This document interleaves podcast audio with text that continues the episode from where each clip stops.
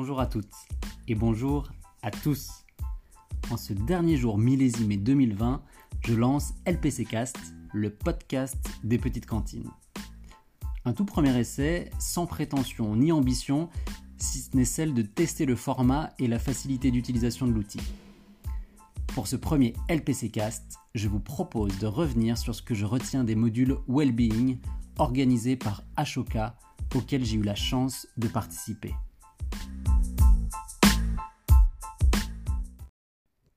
Je vous partage les trois éléments qui ont le plus retenu mon attention durant le parcours.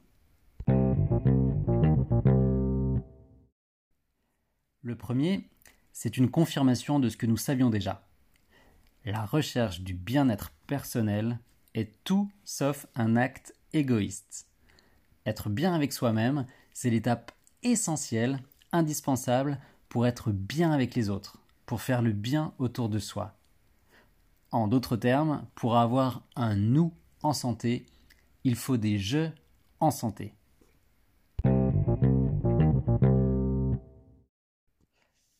Le deuxième point que je retiens, c'est le principal, c'est la catégorisation en neuf paramètres distincts des éléments qui peuvent influencer le bien-être.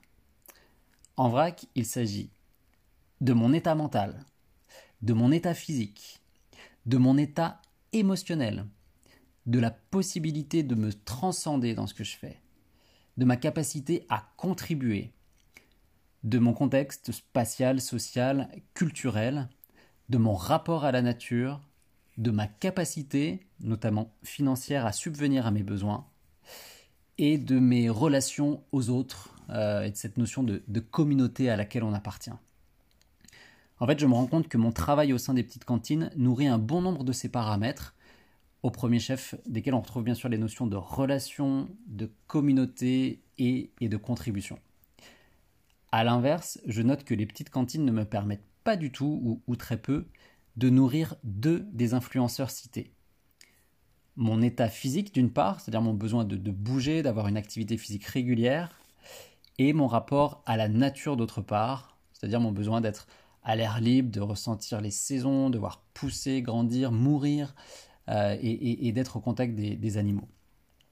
Si ces deux influenceurs de bien-être ne sont pas présents, du coup je vois deux possibilités, au moins. La première, c'est de les intégrer à nos pratiques euh, des petites cantines, par exemple nos sémivers qui s'organisent dans un lieu au plus près de la nature. Et la deuxième, bah, c'est de les intégrer par nous-mêmes, par moi-même, dans ma vie personnelle. Euh, pour mon besoin physique, je m'inscris au CrossFit. Pour mon besoin de nature, je m'octroie du temps. Et si j'ai envie de parler aux arbres, je le fais.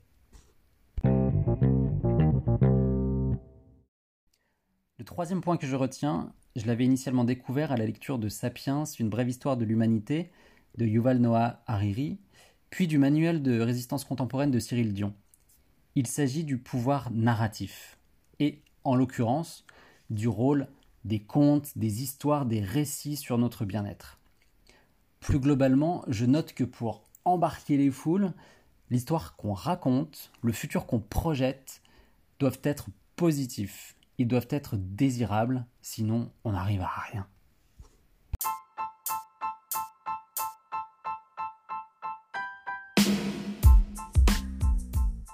Voilà pour les trois points que je voulais partager avec vous aujourd'hui.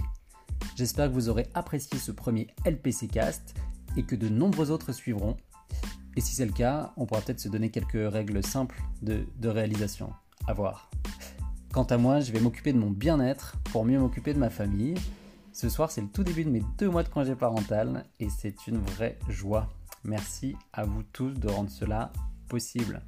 Je vous embrasse, à bientôt.